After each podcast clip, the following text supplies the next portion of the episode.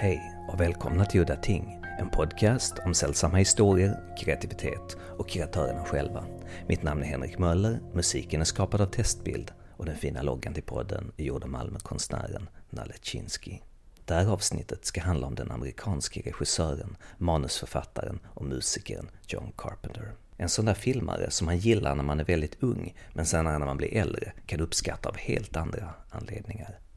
Till en början var jag inte särskilt intresserad av ett avsnitt om Carpenter. Carpenter är ju en sån där filmskapare som har så brett spektra med så många kalkoner att det är lätt att glömma bort hans mästerverk som The Thing, en av de absolut bästa skräckfilmerna genom tiderna. Prince of Darkness, In the Mouth of Madness, eller They Live, en film som har ett extremt popcornlättsamt yttre för att därunder maskera mer intellektuella teman, politisk satir och nattsvart cynism.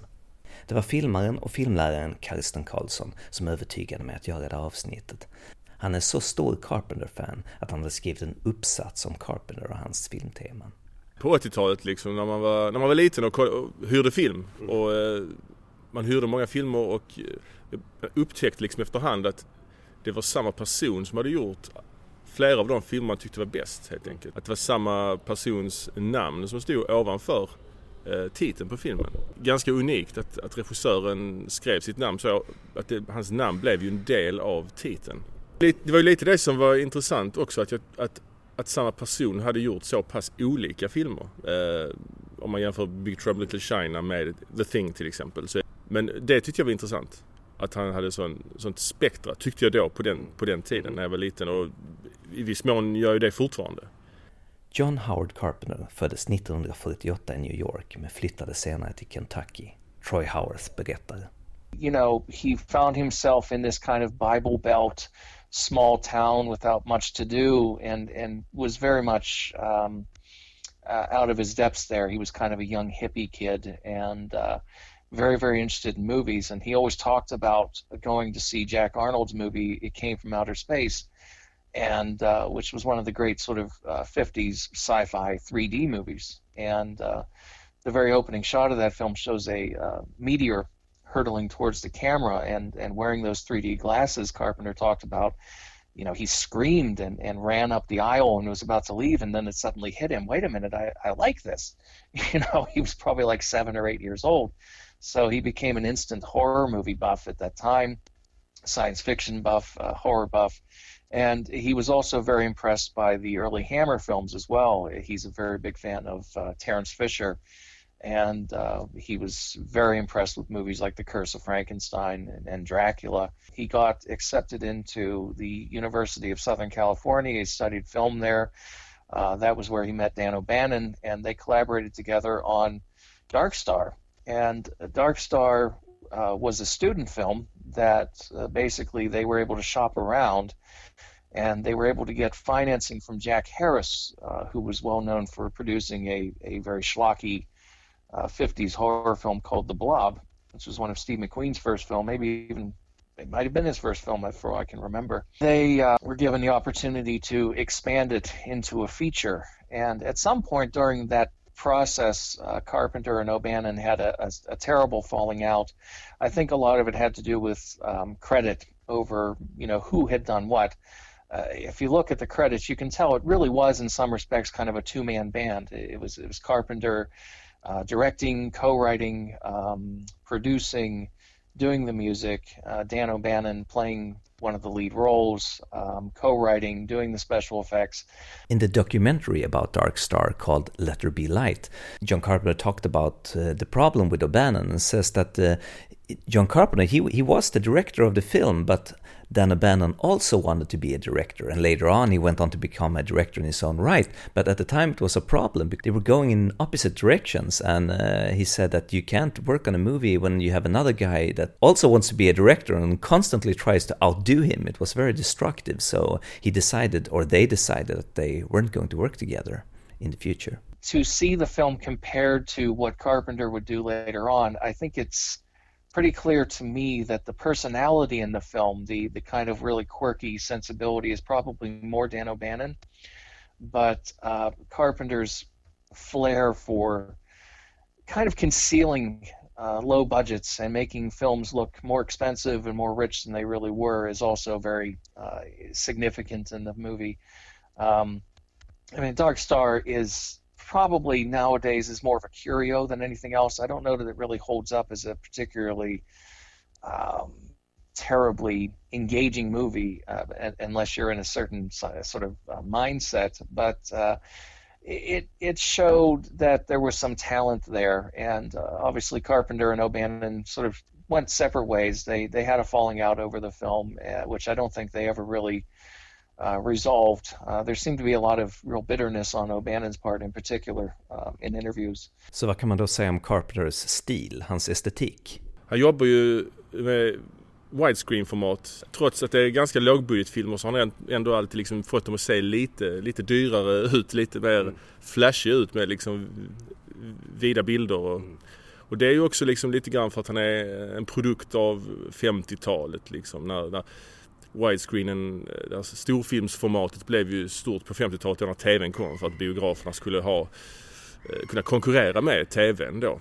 Eh, precis som vi säger 3D är stort idag för att kunna konkurrera med streaming från nätet. Mm. Och eh, Carpenter, han, han, är ju då liksom en produkt av den tiden och han idoliserar ju Hitchcock och framförallt Howard Hawks. Mm. Assault on Precinct 13 är ju en sorts remake kan man säga på Howard Hawks Rio Bravo med John Wayne.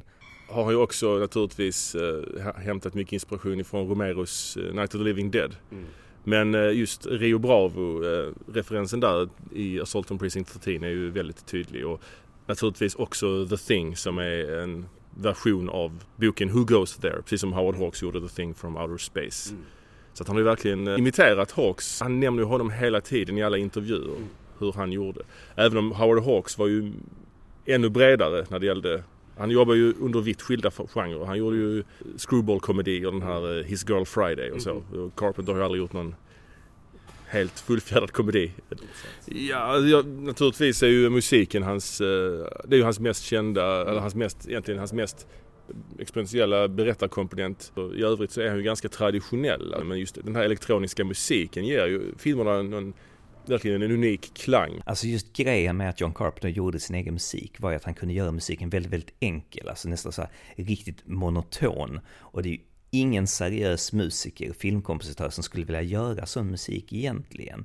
Vilket är, vilket är dumt, för den är ju väldigt, väldigt effektiv. Men musikerna, de vill ju visa sig duktiga, visa sitt spektra, hur mycket de kan och hur nyanserat de kan göra det. Men Carpenter, han brydde sig inte om det, utan han bara gjorde det väldigt, väldigt enkelt. Få, få, få noter.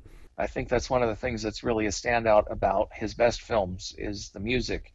Uh, usually written by himself, although in the case of the thing, uh, the studio insisted on another composer, so he got Ennio Morricone to write a score that's very much in, in his style. Så det är ju inte, det är inte alls vanligt att regissör eh, också är kompositör. Bland de stora namnen man vet så är det ju liksom Charlie Chaplin typ och, och Clint Eastwood. Alltså i, i, hans filmer så är det ju liksom ganska relativt simpelt konstruerade karaktärer. Mm. Det är ju liksom ingen, de säger vad de tycker, det är inte mycket subtext så att säga. Eh, det har han själv sagt att det beror också lite grann på att han ser sig själv som en ganska undermålig manusförfattare. Men eh, det funkar ju ändå i, i, i, i sammanhanget. Mm. Dessa karaktärer då, de ställs ju inför, i filmerna inför utmaningar de bara måste klara av. Det är liksom ett, en fråga om liv och död. Och kan ju vara i form av till exempel att någon får ett uppdrag som de måste slutföra. Verkligen så här basic. Som exempelvis eh, då Snake Plissken i Escape from New York som ska rädda presidenten inom en viss tid, annars så dör han. Eller exempelvis, eh, det påbörjas en desperat kamp för att överleva natten. Att det utspelar sig över en natt. Det är ganska genomgående tema i hans filmer att, att, att det utspelar sig under en kort begränsad tid. Eh, ofta under natt, exempelvis i Halloween. Det är ju Halloween night. Mm. Eller i The Fog. The Fog också. Eller Prince of Darkness eller Mouth of Madness. Det är ja, också ja. det där Ja, Assault on Precinct 13 likadant. Just. Karaktärerna ska överleva natten. Ibland är de under belägring. Han jobbar ju med, med utrymmet, med isolation. Han pratar om det att han använder sig av liksom två, det är Siege Films och Journey Films. I Halloween jobbar han lite annorlunda. Där är han ju en, i en stad förvisso men han begränsar ju utrymmet allt eftersom filmen fortgår. Och det slut, i slutet så är ju huvudkaraktären inlåst i, eller inlåst, hon är i en garderob så väldigt så klaustrofobiskt och han försöker hugga ihjäl henne där. Och kommer den här klassiska scenen när hon sticker honom med den här galgen i ögat. Så att, jag vill säga även då Escape from New York, det är ju Manhattan om, om, omringat av militär, liksom isolerat från omvärlden. Nästan så att hans filmer utspelar sig lite grann i en parallell verklighet. Att, att, att det handlar bara man ser inga andra än de viktigaste karaktärerna i stort sett i filmerna. Det är ju inte så mycket statistscener och sånt i hans filmer utan det är väldigt lite folk överhuvudtaget vilket ger också spär på känslan av isolation och vilket är en, ett effektivt um, verktyg när man ska frambringa skräck. För ett tag därefter Dark Star så försörjde sig Carpenter på att skriva manus åt andra. Yeah, he was writing things on spec, and uh, that was really basically how he was keeping things afloat because there was a period of time um, where he was out in Hollywood and he was trying to make it. And basically, his father, um, who was a musician and, and a music teacher, uh, basically gave him some money and said, Here, you know, take this, do what you can do with it, but once it runs out, don't come back. You know, looking for more. You're either going to make a go of it out there, or you're going to have to rethink your life. And uh, so Carpenter was uh, writing scripts and uh, contributing the scripts and getting paid for, for that kind of work. Uh, one of the things that he wrote um, was actually a kind of Giallo style thriller called Eyes of Laura Mars, uh, which deals with um, kind of a, a, uh, a, a, murderer who has a psychic link with this uh, woman with um, sort of extrasensory perception movie ended up getting dr- dramatically overhauled, um, but nevertheless, it was a screen credit for him, and uh, he was paid for it, which you know obviously he was grateful for.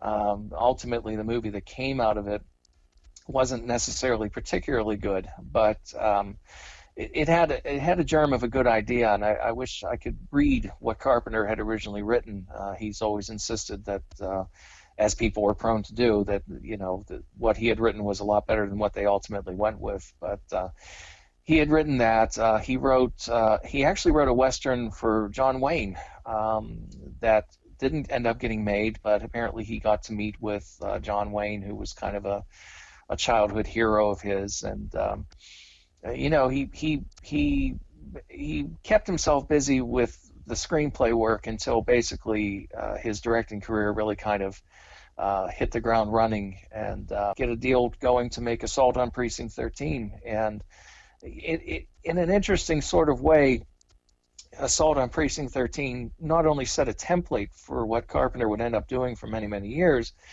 but it also kind of typified what would happen with his career in the sense that he would have a tendency to make movies that really weren't very successful when they first came out. Um, Assault on Precinct 13 was not taken very seriously when it first came out in America.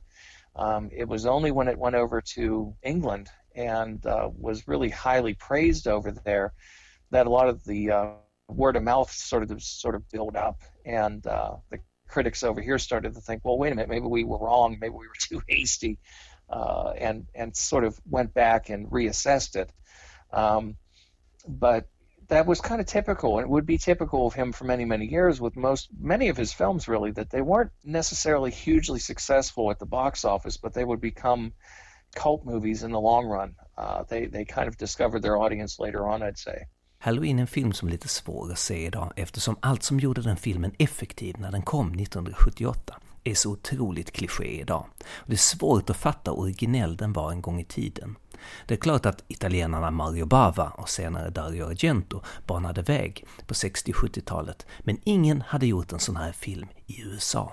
Carpenter fokuserade även på ett element som Bava och Argento inte alls var intresserade av, nämligen realism och identifiering med huvudpersonerna.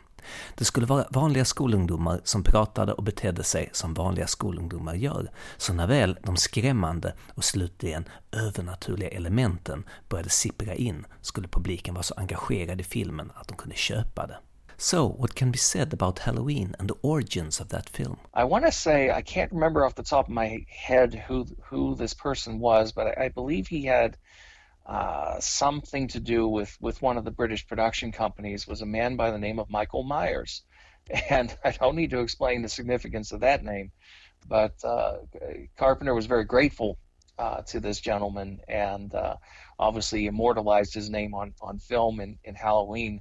Um, Halloween actually came to Carpenter as a, a very different concept. It was, uh, or rather, title, I should say. It was to be called the Babysitter Murders, and uh, the idea, um, which was from uh, a producer named Irwin Yablans, uh, was to just do a low-budget uh, sort of slasher movie. Uh, but, well, we shouldn't even say slasher movie because that title really hadn't come into being at that point. It was Halloween that really helped to create that label. But the idea was to do kind of a low budget horror suspense movie with uh, young girls being killed off by a maniac. And, and that was what uh, Carpenter was handed, and he went with it. Um, it, was Carpenter who came up with the idea of using the title Halloween, uh, which amazingly had not really been done up to that point. It seemed such an obvious idea for a horror film, yet nobody had ever really done it. So, you know, kudos to him for thinking to put it around the Halloween season and to utilize that very simple but very iconic title. Um, he was also very, very much inspired by a very fine uh, Canadian film called Black Christmas, uh, which was um, a movie that Carpenter had seen and been very much impressed with. As a matter of fact, he even worked uh, briefly with the director of that film, Bob Clark. And Clark later said that he uh, had talked with with Carpenter, and the Carpenter said, "Well, you know, if you ever did a sequel to Black Christmas, what would you do?" And Clark maintained that he told Carpenter, "Well, if I did a sequel to Black Christmas, I'd probably set it around Halloween."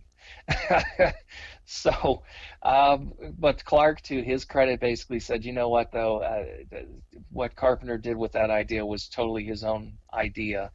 And uh, I don't hold him, uh, you know, I, I don't think poorly of him for that. He's he made a good film out of it. He said, if I wanted to make a film like that, I, I, obviously could have done it. He just, you know, decided not to pursue doing a sequel to Black Christmas, which frankly I'm glad he didn't because part of the reason that movie works as well as it does is it's kind of its own standalone thing. Carpenter must have been influenced by Mario Bava and Argento when he made Halloween. He has often spoken of them as being uh, an inspiration, especially Argento. Um, the Argento uh, vibe is definitely very strong in, in Halloween, and the music uh, for Halloween is actually based very much on the Goblin music for Deep Red, which of course was also inspired by Tubular Bells. So you know, there's that kind of uh, chain of influences at work. Uh, he was familiar with the Giallo films, and, and I think what he basically did was he took the Giallo and stripped it down to its bare essentials and uh, kind of took away the complicated plotting and took away some of the seedier elements and just made it into a very well engineered shock machine. Um, Halloween is a, above all else, I think, is an extremely elegant and very masterfully orchestrated movie. It's it's like a fun house. One of the things that really stands out about Halloween, especially when you consider the movies that it inspired, in, including many sequels, is it's a bloodless movie. I mean, you, there's really virtually no blood in Halloween, but what it does have is a lot of suspense and a lot of really well timed scares. One of the things about Carpenter is he's a very pragmatic, very unpretentious man. If you ever see him interviewed, he, he couldn't be bothered to get into analyzing his movies and, and trying to dissect anything, you know, very deep and serious about them. Um, he he regards himself as an entertainer principally, and uh, with with Halloween, um, I, I, think that what he was trying to do was just basically scare the audience, and he was doing it in a way that was kind of old school in its approach, and, and a little bit more emphasis on what you don't see, uh, and and on it, on an emphasis on build up and anticipation. A, a lot of it's timing. And uh, as I was saying about uh, Carpenter being very self-effacing, uh, he's he's probably the best when it comes to doing these sort of sudden jump scare things. Uh, he always calls them a, ch- a, cheap scare, which they are, but the way he does them, they're not cheap. They actually work really, really well, and that's all down to timing, which uh, makes sense when you consider his uh, his background also with music. He's obviously very, very well aware of the importance of timing. Speaking of Carpenter's jump scares, although I like Prince of Darkness, when I saw it on a movie screen at Lovecraft Festival in Portland in a beautiful 35mm copy with great sound system, I suddenly became aware of how many jump scares there is in that film. At a point towards the ending, there are so many that it almost ceases to be effective. Uh, I don't know that I would agree. I, I, I think they work well enough, uh, and possibly there he might be guilty of that to a certain extent. But I can't say it ever really bothered me. Men trots ändå eh, Halloween-succén så är det intressant då hur filmen han gjorde efteråt, The Fog, var så pass eh, alltså misslyckad i, i ett första stadie. Det var ju att han, han kände ju det i klipprummet att den här filmen funkar inte alls. Liksom, och han fick filma flera scener i efterhand. Och man märker det tydligt också. Det, det, för, jag tror det är första scenen när de här piraterna uppenbarar sig. Det är inklippsbilder på liksom knivar i närbild som hugger i, i kroppar. Det, de känns väldigt, det känns väldigt yxigt alltså. Jag minst den inledningssekvensen på The Fog. Det är en gammal gubbe, en gammal sjöman som sitter på stranden och berättar den här sagan om det här piratskeppet för de här barnen vid lägerelden. Väldigt stämningsfullt. Han berättar liksom hela backstoryn där. Det var ju inte med från början och det är ju väldigt eh, intressant för eftersom det är verkligen något som, som sätter hela tonen för mm. filmen. Utan att bara börja utan det känns ju helt befängt. Mm. Och likadant också den här mm, slutfighten upp, när hon slåss mot den här piratspöket på, på fyrtornet var inte med heller. Liksom. Ja, men det är intressant också att se hur en, hur en regissör i, alltså i Halloween lyckas med allt och sen i, i filmen därpå får svårt att få ihop det. Nu fick han ju ihop The Fog. Jag tycker den funkar helt okej. Okay. Det är en sån typisk film som jag vill ska vara lite bättre än vad den är. Liksom. Den är väldigt snygg, framförallt fyrtornsscenerna, de här vida djupa bilderna. Och intressant val också att jobba med piratspökskepp helt plötsligt efter har varit lite stilbildande och sen gå tillbaka till något lite mer old school direkt. Liksom. Och där gjorde han ju samma sak som han sa som han hatade sen att göra. Fick göra samma sak sen i Halloween 2, vilket han då hatade att klippa om en film. Men han blev mer ödmjuk sa han efter, efter att ha gjort uh, The Fog. Sedan kom sci-fi dystopin Escape from New York. Carpenter hade skrivit manuset redan på 70-talet, direkt efter Watergate-skandalen, då amerikanska folket kände misstro för presidenten och på framtiden. Men just av den anledning blev det för deppigt. Inget bolag ville producera filmen, så det var först efter succéerna med Halloween och The Fog som Carpenter fick förtroende att göra just den filmen. Carpenter skapade här Snake Plissken, en cynisk antihjälte i stil med de som vanligen figurerade i de italienska westernfilmerna och hyrde därför Lee Van Cleef för att spela presidenten. Van Cleef var en skådespelare mest känd för For a few dollars more and the good, the bad and the ugly med Clint Eastwood. Allting föll på plats och Kurt Russell talar därför med Clint Eastwood hes röst i filmen. Det kan tilläggas att med i produktionsteamet fanns en ung James Cameron som var inspirerad av Carpenter och strax i startgroparna för att göra sin egen sci-fi film, The Terminator. Escape from New York blev en stor succé och det var nu som Carpenter skulle komma att göra filmen som de flesta skulle komma att minnas honom bäst för. Alltså rent objektivt så får man väl ändå säga att The Thing är hans bästa film. Filmen håller än idag, just på grund av att det är ett välskrivet och välspelat kammardrama om en liten grupp människor insnöade på en forskningsbas på Antarktis. Novellen som den är baserad på, Who Goes There, är enligt mig i alla fall imponerande lik det slutgiltiga resultatet i filmen. Vissa har kommenterat likheterna mellan den och Lovecrafts At the Mountains of Madness, och intressant nog så visade det sig att Who Goes There är utgiven bara något år efter Lovecrafts epos. The so-called Apocalypse trilogy is very often referred to as being uh, Lovecraftian. Uh, which of course is a term that's somewhat abused. Um, you know, it seems to be thrown around at a lot of films that don't really entirely deserve it. But I think that in a way, uh, movies like uh, The Thing and, and, Prince of Darkness and uh, In the Mouth of Madness are more successful at evoking the kind of Lovecraftian atmosphere and, and that sense of something really horrific and indescribable than most of the straightforward uh, Lovecraft films, many of which are, are rather pathetic. The Thing är enligt mig kanske den bästa Lovecraftianska filmen som inte direkt är baserad på en Lovecraft-historia. Den tillsammans med den första Alien-filmen. The Thing was originally uh, being developed as a project for Tobe Hooper. And uh, Tobe Hooper was having a very bad time of it in the early 80s. I, I think a lot of that was down to substance abuse. And uh, he was developing a lot of projects that didn't go anywhere, and uh, he got fired from projects that he got hired on, and um, you know basically was was not doing very well. Um, he had made Texas Chainsaw Massacre, which was really, you know, a, a major kind of calling card, and and it impressed uh, William Friedkin, and William Friedkin was instrumental in getting uh, Tobe Hooper at Universal. Uh, based off of that film, he, Friedkin basically said, "You guys need to uh, support this guy and, and give him a good project because he's got talent. And uh, the, the the version of the thing that he was developing apparently just nobody was terribly satisfied with it for one reason or another, and he ended up leaving. In that time frame, Carpenter had uh, obviously had enormous success with Halloween, uh, followed up with The Fog, and um, Escape from New York, uh, both of which were successful. And he was pretty much poised at that point to become kind of the next big um, genre filmmaker. The thing was by you know any yardstick, it was it was an ambitious film.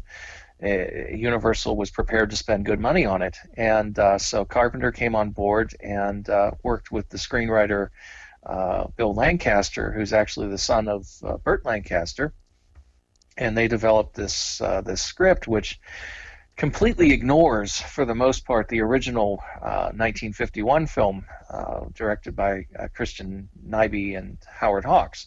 Uh, Carpenter had no interest in doing a remake, and actually, when people refer to the thing as a remake, I, I always have to interject and say, but it really isn't. Uh, it's it's it's a movie that offers a very fresh take on an existing story. Um, the, the, the short story Who Goes There. And in fact, Carpenter's film is much closer to the short story uh, than the Howard Hawks film had been. Uh, the Howard Hawks film basically turned the thing into kind of a Frankenstein type creature. Um, he's literally described as a carrot from outer space that drinks blood. So, uh, you know, he knew that wasn't going to play very well, and he, he, changed it into something different because special effects makeup were in a, a tremendously creative period where all of a sudden things that were no were thought to be impossible before suddenly became possible you know it would actually be a possibility to do something with that sort of shape shifting creature idea uh, the idea of a of, of an alien uh, presence that could inhabit somebody's body and assume any number of different life, uh, sort of life forms. And uh, so the thing really ended up becoming uh, a, a tremendously groundbreaking movie as far as uh, the use of practical special effects makeup was concerned. Uh, thanks to Rob Bottin, who was, uh, you know, basically kind of a prodigy, kind of a genius at what he did. I mean, he, was uh, extremely young at the time, and um, he had a tremendous amount of uh, pressure put on him uh, for this film, as did Carpenter. I mean, they they really were under the gun to deliver, and um, they had the the backing of Universal, they had the money, they had the time, uh, and I, I, think that that was part of the reason that the movie turned out as well as it did was that they really were given the latitude and the freedom to be creative and to get things done right. Um, it's rare that a movie of this type, with an emphasis on special effects, holds up as well as it does, but it does uh, I would say that nothing in the CGI universe can touch a lot of the the things that you see in this movie. It was shot on on location uh, in very brutal and uh, very cold uh, conditions. As a matter of fact. Uh, it was later revealed that Carpenter contracted skin cancer during the uh, making of the film um, because he was not always wearing appropriate headgear uh, to protect himself. Uh, you know, the, the the skies were traditionally overcast, but you know, even with that, uh, the the rays of the sun can penetrate, and uh, there was a lot of very brutal conditions and and very unpleasant uh, kind of. Uh, um, weather conditions to deal with and contend with in making this movie. It was it was an ambitious film, and especially for a director like Carpenter, who had been working on a small scale, it was really I, I think, a, a tremendous uh, amount of pressure put on him. But I think he delivered, I think, a masterpiece. I mean, I really think it's the best film that he ever made. Han har ju också det här, den här pessimistiska världsbilden. Han jobbar ju ibland med öppna slut till exempel. Att det slutar och man faller reda på, som i The Thing. Nu vet jag inte hur spoiligt man kan... Det kan ja, här får man spoila. Det är en 40 år gammal film så har man inte sett den får man skyddas. Ja, men just att i, filmen slu, The Thing slutar ju med att de två överlevarna sätter sig framför den här brinnande polarstationen och de tittar på varandra och ingen av dem vet vem som är The Thing. Eh, och det slutar och vi får aldrig veta det heller som publik. Och det ger ju en känsla av, alltså man blir, det är otillfredsställande men samtidigt också väldigt, väldigt effektivt. Att ondskan lever vidare även efter filmen är slut. Vi vet inte. Det är min uppsats handlar om. Det handlar om eh, uppsatsen hette Purely and Simply Evil. John Carpenter och ondskans inkarnationer. Och där liksom delade jag in lite grann hur han eh, skildrar ondska. Då. I hans filmer är det ständigt ett hot om dehumanisering. Alltså hotet mot den mänskliga identiteten. Till exempel i The Thing så är det ju så att den här rymdvarelsen har ju förmågan då att genom någon slags assimilering skapa kopior av andra livsformer. Dödar människorna och skapar kopior. Lite som i Invasion of the Body Snatchers också. Eh, och det ger ju en känsla i filmen då att man vet ju inte vem som är människa och vem som är rymdvarelse. Det omänskliga i mänsklig kostym. The Thing räknas ju idag som en milstolpe i skräckhistorien, men så blev det inte riktigt när den kom. As funny as it may sound, The Thing was the movie that Universal really was banking on being their big summer blockbuster. Um, meanwhile, Steven Spielberg had been shopping around E.T. to different studios, and, and nobody wanted it. Uh, and uh, unless I'm mistaken, I think E.T. had originally even started off as, as a horror uh, film. So it would have been a very different film but you know ultimately he decided you know had a change of heart and, and thought to make this sort of heartwarming family movie out of it universal pretty much only gave him the money to make it because you know he had obviously had tremendous success earlier on. And it was like well you know here go go make your little movie if it'll make you happy and then go and do us uh, you know another movie afterwards that people actually want to see. So E.T. came out and ended up being a huge hit. Gjort en, eh, de hade gjort en undersökning och visade sig att skräckfilmsmarknaden hade sjunkit drastiskt, alltså med typ 70 procent eller något i den stilen. Och det visste ju inte han. Han, var ute, han var ute i Kanada och spelade in The Thing. Han, han sa ju det själv att han hade tappat kontakten med publiken så att säga. Och han ville ju att de skulle skjuta fram premiären till, till vintern istället. Det är ju inte så det är ju ingen sommarfilm direkt. Alltså den, den utspelar sig i Antarktis. Det var ju lite grann som när Friedkin släppte Sorcerer samma exakt, vecka som... Jag tänkte ja, Star Wars. Ja exakt, samma vecka som Star Wars. Det var och då, fel. Publiken var trötta på liksom det här ja. cyniska 70-talet och nu vill de ha det ja, vettigare. Exakt. Ja exakt och, och, det var ju det som sen än idag är det som gäller liksom lite grann. Det, mm. det, det, timing är viktigt. At that point Carpenter realized we're in trouble. this this is completely the anti ET movie here. This is dark. This is downbeat. This is brutal. Uh, he went to Universal and begged them to hold the movie back until around Halloween time. Um, he said maybe we might want to think about changing the ad campaign. Maybe we might change uh, the title uh, from the thing to Who Goes There. Um, he he realized that the timing was off and it was not going to go over well. And uh, Universal believed in the movie. I mean, to their credit, they really thought it was going to be a huge hit. So they said, no, no, no, we're, we're going to put it out as originally planned, and it's going to make us a lot of money over the summer. And it bombed. It absolutely bombed. Den räknades som en flopp, trots enligt Wikipedia i alla fall så spelade den in 4 miljoner mer än vad den kostade. Kanske var det för att det cyniska 70-talet hade nått sitt slut. Publiken och kritikerna var trötta på den sortens film och ogillade de groteska specialeffekterna, blodet och cynismen. And it didn't just bomb commercially, it didn't just bomb uh, critically. I mean, it, it, the fans hated it too. There was a real sense at that time of uh, the fan base really turning on Carpenter and saying, "What the hell happened to this guy? You know, why would you make this disgusting uh, nasty movie like this, you know, after making a classy suspense movie like Halloween. This is disgusting. Carpenter was absolutely heartbroken by it. And um, to this day, I think it's a, a, sore subject for him. I know that uh, Guillermo del Toro, he was talking to Carpenter about the movie one time and said, you know, but at least now people. Um, you know, at least now people realize what a great movie it is. And, and Carpenter looked at him and said, "What fucking good does that do me now?" he needed that movie to be a hit in 1982, and if it had been successful, I, I think it could have uh, catapulted him into the real sort of uh, first ranks of Hollywood filmmaking.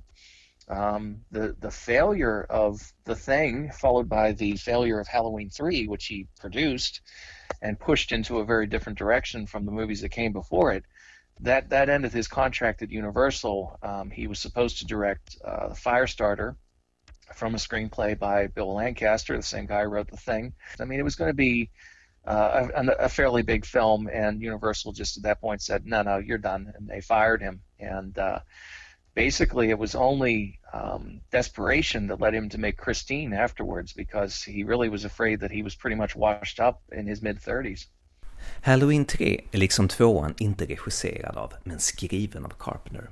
Denna film är mycket speciell och enligt mig klart värd att behandla här. Carpenter hade ju ingen lust att regissera uppföljare på uppföljare med Michael Myers som skulle jaga skolflickor med kniv. Han och producenten Deborah Hill hade en idé om att varje uppföljare till Halloween skulle fokusera på en ny historia som skulle utspela sig just under Halloween. Carpenter skrev uppföljaren och lät döda Myers i den för att sätta stopp för skiten en gång för alla. Och nu i trean hade han fullt upp med skrivandet och kunde därför inte skriva en ny film. Samtidigt lät produktionsbolaget informera om att det skulle bli en tredje del, vare sig Carpenter var med eller inte. Carpenter föreslog då sin idol, den brittiske tv och filmförfattaren Nigel Neal, som skrivit The Stone Tape och Quatermass-filmerna. But Nigel Neal was by most accounts, uh, you know, kind of a kind of a difficult character himself, a little bit egotistical, a little bit, uh, you know, sour about a lot of people. Neil skrev ett manus, men problemen satte igång direkt.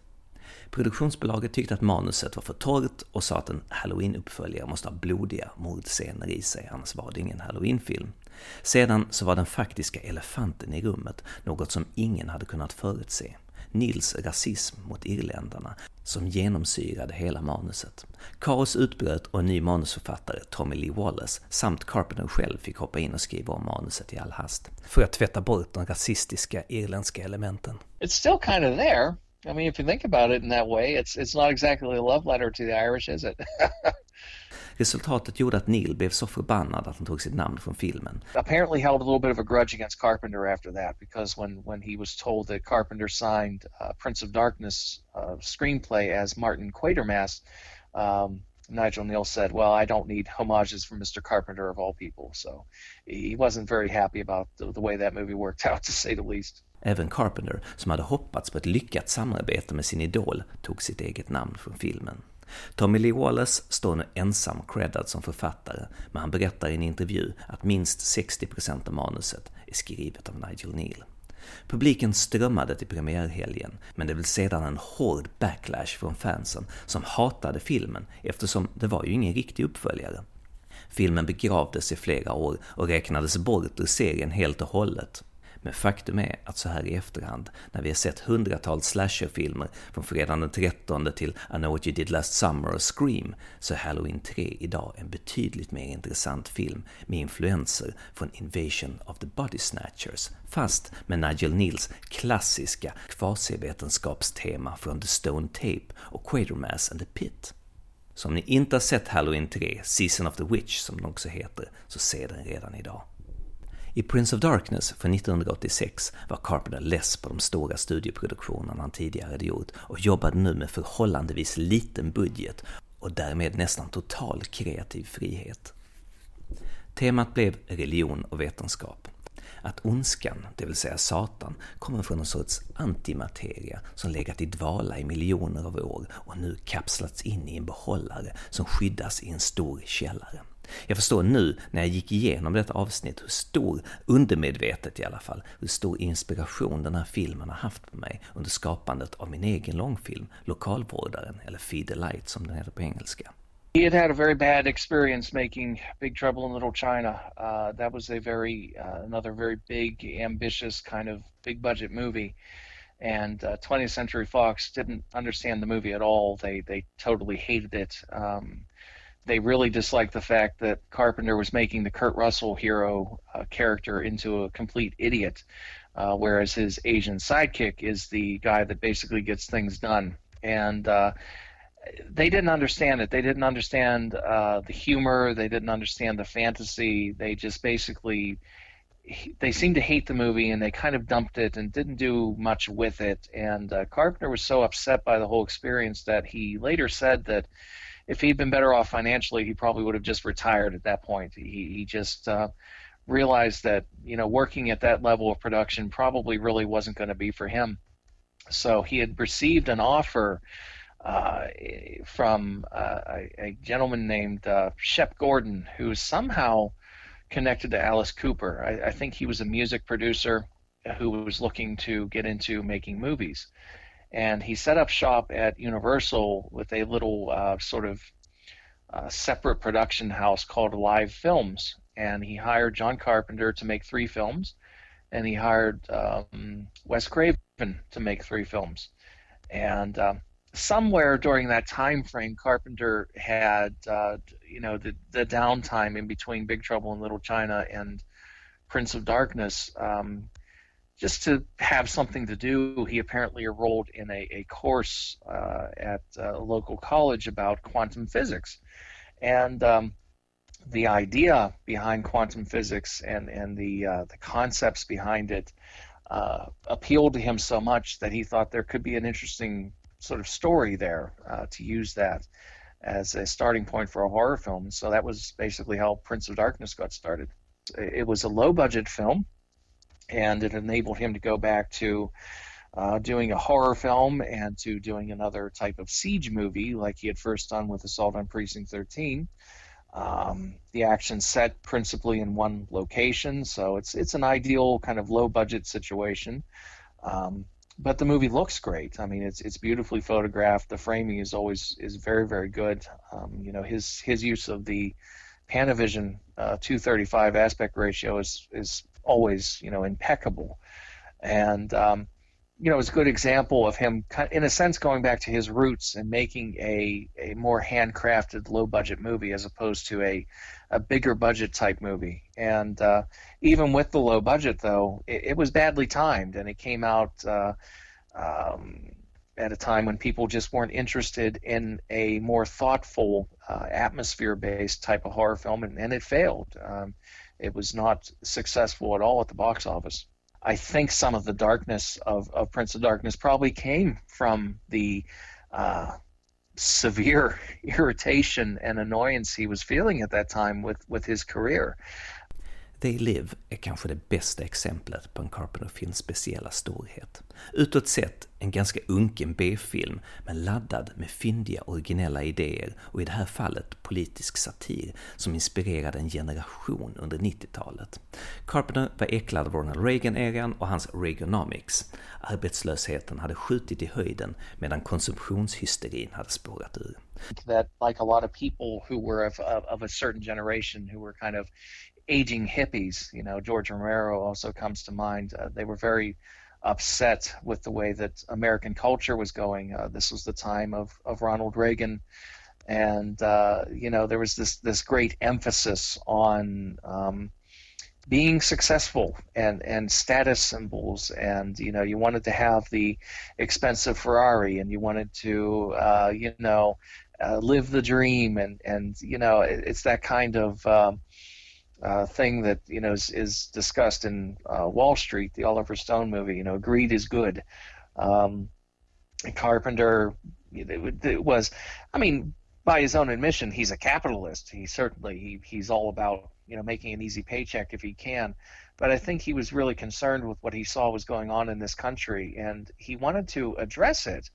But when you try to do movies that are overtly, uh, openly political, um, you run the risk of, of alienating a large part of the audience because you know inevitably you're going to have uh, half of the audience feeling one way and the other half feeling another way. So uh, by putting it in a genre kind of context, in, in, the same way that George Romero was doing with his uh, Living Dead movies, for example, it made the political stuff a little bit more palatable. It, it made it possible to enjoy the movie as a piece of entertainment um, even if you weren't necessarily in sympathy with uh, the theme and, and the message. I mean, it's interesting that one of Carpenter's later films, it's not one of his better ones, uh, but it was uh, Escape from L.A., um, was him working on the script with Kurt Russell, and they are politically very much on opposite ends of the spectrum. And I've often wondered what Kurt Russell thought uh, about, you know, some of the some of the ideas and some of the political satire and commentary in that film, because it's very pointed against the Republicans and and Kurt Russell is himself a Republican, so clearly they're able to be friends without, uh, you know, uh, feeling the same way politically. So, um, but They Live was, you know, in many respects, a, a very, very openly uh, political and satirical movie. But because it was a action movie and a sci-fi movie, a genre film, I, I think that made it a little more palatable for some people. And uh, the critics who picked up on what it was talking about certainly appreciated that, but you know, it could also just be enjoyed as kind of a, a, a schlocky uh, entertainment film as well. Carpenter inspirerades av novellen Eight o'clock in the morning som handlar om George Nada som vaknar upp under hypnos applicerad på scen av en scenhypnotisör. Men när han då vaknar så vaknar han dubbelt upp och upptäcker att rymdvarelser lever mitt ibland oss och hypnotiserat oss för att subtilt kontrollera våra hjärnor. Men Carpenter tog historien ett steg längre och gjorde rymdvarelserna till förklädda överklassmänniskor som sög ut resten av samhället och livsnjöt. Carpenter la också till detaljen att det fanns solglasögon som var tillverkade av den mänskliga motståndsrörelsen med vilka man kunde se inte bara människor som var förklädda rymdvarelser utan vad som egentligen stod på till exempel alla billboards, reklampelare och livsstilsmagasin som vi exponerades för varje dag. Consume, Obey, Sleep samt den mest kända slogan från filmen We Sleep, They Live. I dokumentären The Pervert's Guide to Ideology tog underhållande filosofen och psykoanalytikern Slavoj Zizek They Live som en röd tråd genom hela dokumentären. Det fanns en grej i den som jag tyckte var intressant. När John Nada försöker få sin vän som inte tror på de vansinniga sanningarna han har berättat att sätta på sig solglasögonen för att se, så vägrar han. Så extremt att en våldsam fight bryter ut emellan dem. Slavoj poängterar att här är gemene man oftast rädda för att få veta obehagliga sanningar och reagerar då våldsamt för att värja sig mot den. Kanske inte låter så speciellt, men det var roligare när Slavoj sa det i alla fall. När man tar på sig solglasögonen så ser man världen i svartvitt, vilket var en satir på den dåtida mångmiljardären Ted Turner som gjorde sig en hacka på att färglägga gamla svartvita filmer och serietidningar. En makaber ironi är att konstnären Shepard Fairey inspirerades av filmen att använda Obey till sitt street art-projekt Andre the Giant has a posse, Obey. Alltså, inspirerad av en konsumtionssatirisk film säljer han idag kläder med trycket Obey för miljontals miljarder kronor till hippa konsumenter världen över som inte ens har en aning om vad det Live är för någonting. 1986 träffade Carpenter wrestlaren Roddy Piper på WrestleMania 3.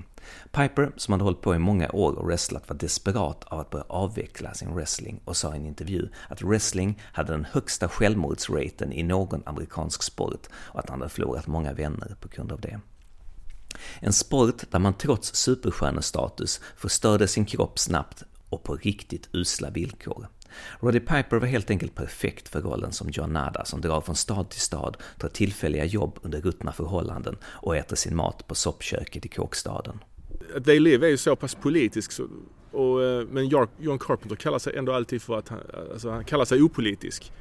Han, han säger att någon gång, någon gång liksom, gör en film med politiskt budskap är det av olyckshändelse eller något i den stilen har han sagt och det är väldigt svårt att se när man kollar på, på They Live.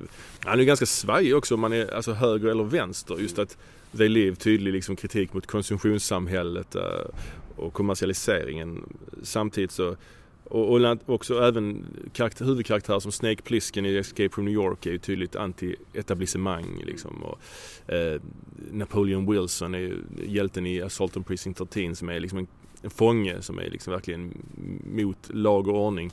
Samtidigt som känns, han känns lite så rebellisk, lite, lite liksom så här vänster på det hållet. Men sen å andra sidan så har han ju två huvudbad guys både i Assault on Precinct 13 och i Escape from LA då så ser ju huvud, huvudantagonisten ut som exakt som Che Guevara. Mm. Det är intressant så att han, han, han växlar där liksom lite grann. Är så, han är svår att pinpointa var han står liksom men han säger som sagt det att han är totalt opolitisk. An interesting story and I can't verify whether this is true or not.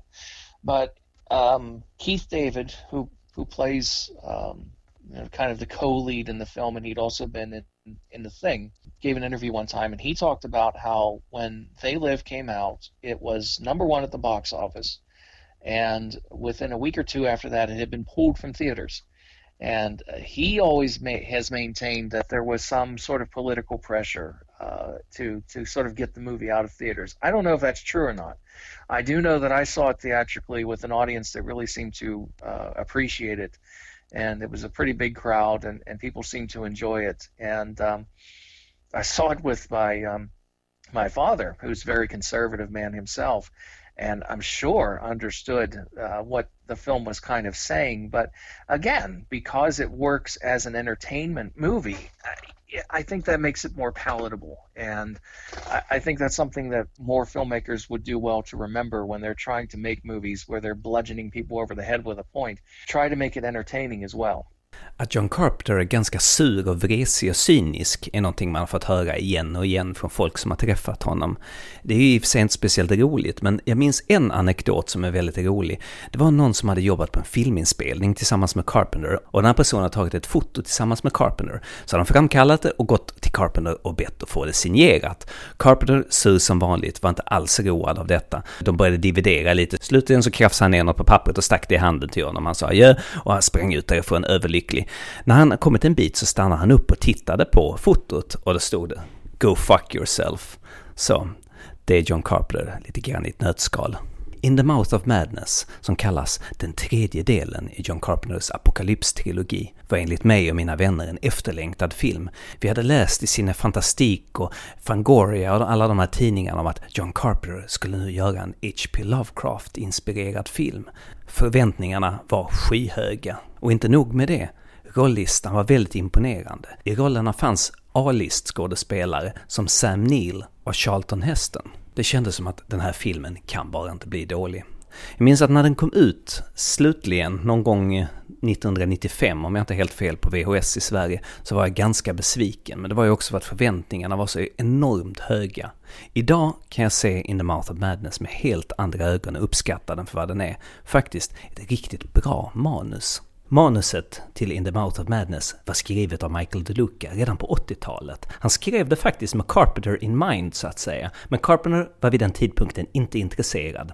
Senare av någon anledning på 90-talet så ändrade han sig och Michael DeLuca hade ju faktiskt vid den tiden blivit en ganska stor producent.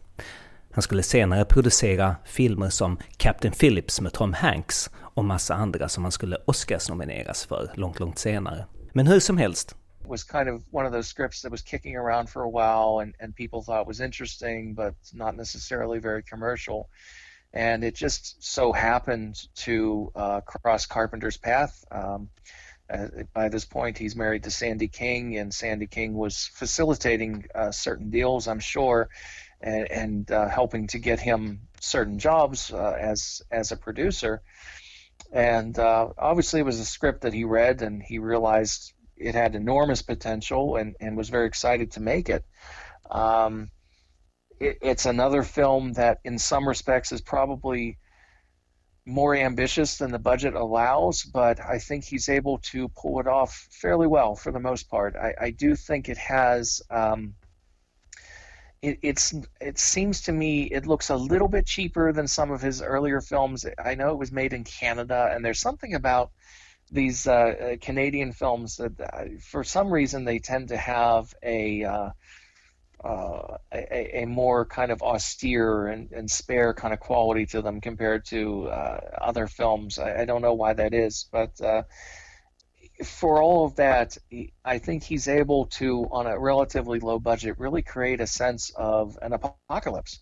And uh, if you see the film and, and you get to the last part of the film where basically everything has has gone to hell, literally, um, he's able to do that very very economically but convincingly, and I, I think that's one of the great strengths of the film. Uh, that it's able to do justice to the ideas, even if arguably the budget really wasn't there for it. Well, on that film, Carpenter has a very good cinematographer, and on the audio commentary for In the Mouth of Madness, Carpenter and the cinematographer talks a lot about photography in that film, and Carpenter is very interested in his cinematography. And in every scene, virtually every scene, he asks him, "How did you light this scene? How do you light that?" And finally, the cinematographer is so tired of Carpenter, so when they come to one scene, "How did you do this uh, uh, confession booth scene? How did you light that?" He says, "With a light bulb." that was Gary Kibbe, uh, who, was uh, Carpenter's um, main cinematographer after Dean Cundey uh, went off to do other films. Um, he started, I think, the first film he photographed was Prince of Darkness, actually. So um, he worked on all of his films, I think, from Prince of Darkness through um, Ghosts of Mars history keeps repeating itself of, of a movie that just didn't seem to find its audience at the time. I don't know how it did internationally. It may well have done better in Europe, but in America, it was it was here and it was gone very quick. Um, it didn't last long in theaters. Um, I went to see it the opening weekend. I was very excited about it, and it didn't let me down at all. As a matter of fact, I as I recall, uh, really risked life and limb to go see the movie because it was uh, in the middle of a very bad snowstorm. but I was uh, determined to see the movie, and, and so I did, and I'm glad I did because you know within another week or two it was it was gone. Um, it just seemed to happen to him over and over and over again. Uh, unfortunately. Um, it has um, it has a really good cast, a really interesting cast, and uh, it's it's obviously anchored by Sam Neill, who I think is absolutely wonderful in it. Um, he plays this kind of almost kind of like a Philip Marlowe, um, Sam Spade type of, of private detective uh, who is hired to investigate the disappearance of this author, who's played by uh, Jurgen Prochnow, who's who's also tremendously effective and uh, the publisher is played by Charlton Heston, who who probably only worked on the film for you know a couple of days, but uh, you know still it was a coup for the production to have him. And then he had little roles played by actors like David Warner and uh, Bernie um, uh, Bernie Casey, I'm sorry, and uh, Peter Jason, who was in uh, you know a lot of Carpenter films during that time. The only person in the film I I don't care for is actually Julie Carmen, who I think is is uh, rather bad as the uh, sort of femme fatale figure. I absolutely agree with you. I think she's terrible in that movie. I, actually, I haven't seen her in any other roles. I wouldn't know if she's any good or not. But in The Mouth of Madness, that role was totally wrong for her. Yeah, I just I always thought she was very wooden. And I know Carpenter likes those type of laconic and and uh, sort of uh, old school femme fatale types, you know, because he's such a big Howard Hawks fan, and, and I'm sure he's obsessed with Lauren Bacall. But uh, in the case of Julie Carmen, an attractive looking woman, but I don't think she's very convincing in the part. But it's okay because Sam Neill uh, really gets to carry the movie, and, and what a wonderful descent into madness he gets to have. So, what did you find fascinating about Mouth of Madness? I know what I like about it. You know, reflects back on what we were talking about before with uh, with the idea of a film that can cause madness. Here's something of, of a writer whose works are so religiously devoured that uh, you know they can cause madness. I mean, it was just a fascinating idea that really you don't get much. It, it, it, in the 90s and in the 80s and in the 90s, there really weren't a lot of main, mainstream horror films that really had really good ideas. And uh, that's why movies like Prince of Darkness and uh, In the Mouth of Madness stand out. They really are clever ideas. It's something you haven't seen this before. You know, it's something that you haven't seen done over and over again. It's not the usual uh, slasher uh, killing teenagers in the forest movie. Um, ironically, he had helped to create that by with Halloween, but here he was trying to to make films that I think were a little bit more elevated than that. Well, a lot of people would agree that In the Mouth of Madness is his last great film. Although, uh, if you were to count Cigarette Burns, the Masters of Horror episode, you could actually say that that would be his last great work. It's a great TV movie, one-hour TV movie that is uh, based on uh, ancient the ancient images story that Ramsey Campbell first wrote and later became Flicker. And then after that, Ramsey Campbell wrote The Grin of the Dark, another story about the film that causes madness. I mean, Carpenter didn't actually write this uh, particular episode. It, it, was a script that uh, was offered to him that he liked and that really excited his imagination. So whether those writers who, who wrote the script were familiar with these books, I'm not sure, but I, I'm I'm sure they probably were although it has some cheesy moments, I think Cigarette Burns is a great movie. So what can we say about Carpenter's decline? Uh, at some point there after uh, In the Mouth of Madness, his stuff really started to go downhill. Village of the Damned, which is uh, abysmal. Uh, there was Escape from LA, which I don't hate as much as a lot of people do. I, I do think it has some interesting things in it. Uh, I, I, kind of like uh, it in some respects. Um, then there's Vampires, which starts off really well, and I think it's um, I think it's two thirds of a really really good film, and then the last part of the movie isn't very good, but still on the whole, I, I kind of like it. And then unfortunately, or um, uh, Ghosts of Mars, which is you know, ugh, terrible, terrible film, which is just obviously too ambitious for the budget that they had available. It looks cheap. Um, it feels chintzy, and, and that's a big problem. There's a sense in a couple of these later films that he just doesn't seem to be as fully you know, committed to the material as he once was. At that point, he was just being a little bit mercenary about things and just doing it for the money. And uh, but interestingly, it, it's kind of coincides with a period of time where he married a producer named Sandy King. He's been happily married to now for many years, but it, it seems as though a lot of the films that she produced for him seem not all of them there are certainly exceptions but it seems like some of them seem a little bit more rushed or a little bit more compromised than others and i've often wondered if he hasn't talked much about that just to sort of keep things happy at home um, but it, it, I do notice a little bit of a shift in quality uh, by the time that that uh, she started producing his films later on. And I certainly I don't want to imply that I think that all the films that she produced for him, which would include In the Mouth of Madness, were bad. You know, he he kind of walked away after Ghosts of Mars and said, you know what, I've had enough. I'm gonna stay home and and uh, play video games and smoke pot and do whatever, and not worry about uh, you know making uh, movies anymore because I'm tired of dealing with the bureaucracy. So he stayed he stayed away for a while, but then he agreed to do those Masters of Horror episodes, which I think are are quite interesting, and then took another break before kind of tentatively, it seemed like coming back to make a, a, movie called The Ward, which was, I don't know, in a way, it was like, I don't know why he bothered, but uh, it's not a bad film, but it's kind of, it's, it feels like a ripoff of Shutter Island. But the funny thing is, the, the movie was made before Scorsese's uh, Shutter Island came out, but of course, the book would have um, predated both of them. So, um, yeah, it's it's interesting, but nothing special. Som Troy sa, att efter misslyckandet med The Ward så bestämde sig Carpenter mer eller mindre för att sitta hemma, dricka sprit, röka på och spela tv-spel. Vilket var vad jag hört ungefär det han gjorde.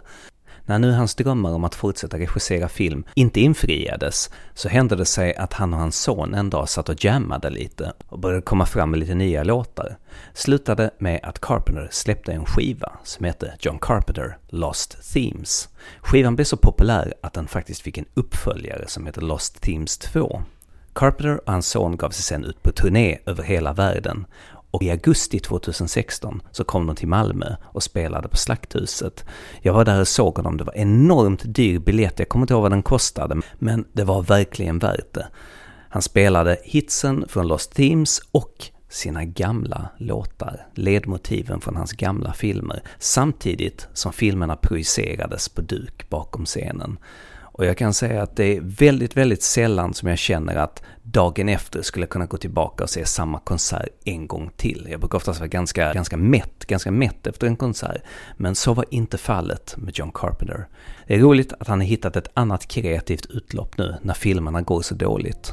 Ja, det var allt för den här gången. Mitt namn är Henrik Möller. Musiken är skapad av Testbild. Hej då.